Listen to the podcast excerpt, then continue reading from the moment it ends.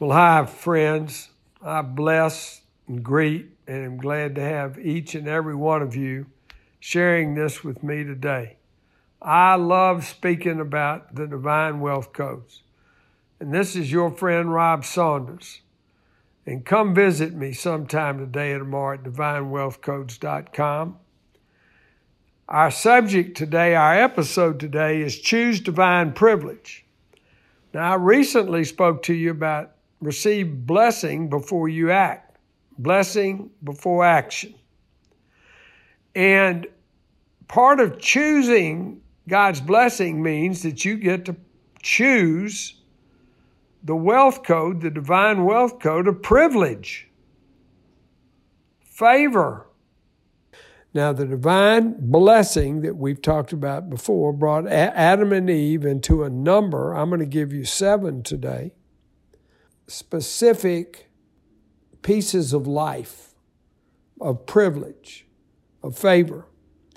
Number one, it brought them into God's presence. Wow, it was from God's presence that He said, I bless you. It brought them, mankind, under God's provision and protection. I can't tell you how much I look forward to God providing for me. Uh, you know, any just for some reason, I'm a deal maker as well as a wealth divine wealth coach coach and and speaker all over the world, and I still have many different LLCs and business interests. But listen, I can't wait to see how God will bring me a business deal. And He brings them all the time. And so, so much so, I just have to sort through them and see if I want to do one. But I am very careful not to do anything I don't think He's blessing. Even in this COVID shutdown, I was making excellent money. And I already had more income coming in than I had expenses.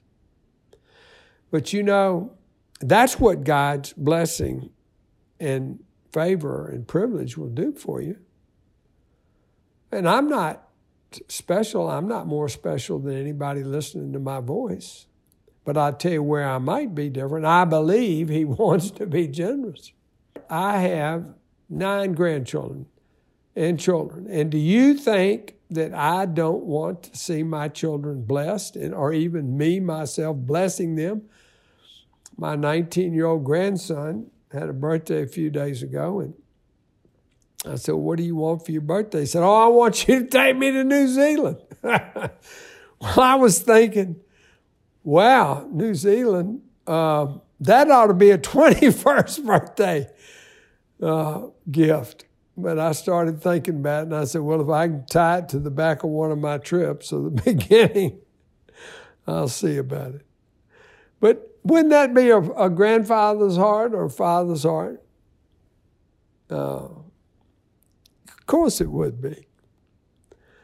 You know, that's why people at Christmas would say, oh, Christmas is pagan hol- holidays. We don't want to give gifts. Yeah, that's just because most time because they're cheap.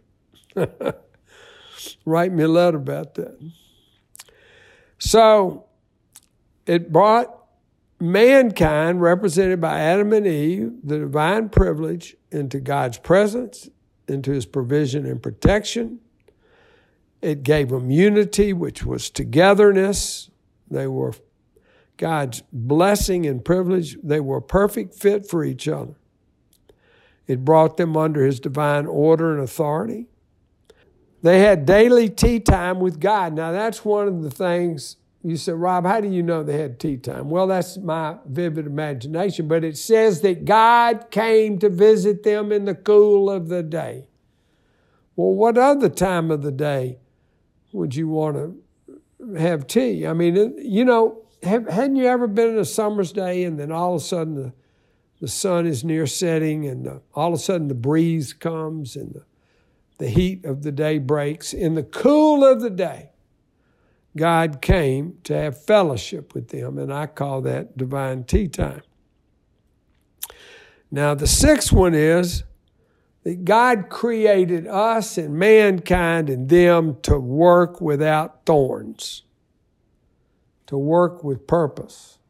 Thorns came because of our disobedience, but that was never God's original purpose. Isn't it exciting when we work with purpose? I tell people all the time, why in the world are you chasing this world around with its foolishness and frivolity? Instead of you chasing it, instead of you being on some hamster wheel, why don't you get on God's uh, workout machine and work out His blessings in the world? You see, we're in the world, but we're not of it. The seventh one is there was divine interaction. There was no filter between Adam and Eve and the Lord. Now think of that. Boy, I would like to have had tea time with God and ask a few questions. I still do in my prayer life. I said, I would really appreciate you answering this question. Problem is, I don't know exactly when he'll answer it, but he tends to answer a lot of them. Or it might direct me to a chapter in the Bible. So, what a privilege God's love and blessing brings us. Can you say Shazam to that? Part of God's original purpose was for them to live in eternal delight. And I would direct you, go to Ephesians 1, verse 3. And then 1 verse 4 says that He chose us before the foundations of the world. Wow, what purpose and plan when He chose us do you think He had in mind? You think it was sitting the beach somewhere and count seashells? Or do you think it might be a little bigger than that? Now, after the blessing, then God's commands followed. And I've already spoken on that. I'll speak on that a lot in the future. Commands, we, we're so adverse to his commands, but they come from his desire to have blessings for us. Now, we'll talk about this a lot more sometime later, but man was to guard the garden, uh, guard himself from the tree of the knowledge of good and evil. Wow. We spend hours talking about what's good and evil, right and wrong. Listen, what, what comes from God's life is the key. What comes from His heart, His passion, His generosity, His goodness for us. Wow, the divine wealth codes. God's purpose was to be our source of life, our, author- our authority, our blessing, and our provision. Now, let me close, close this out right now with this little sort of talked out prayer thought.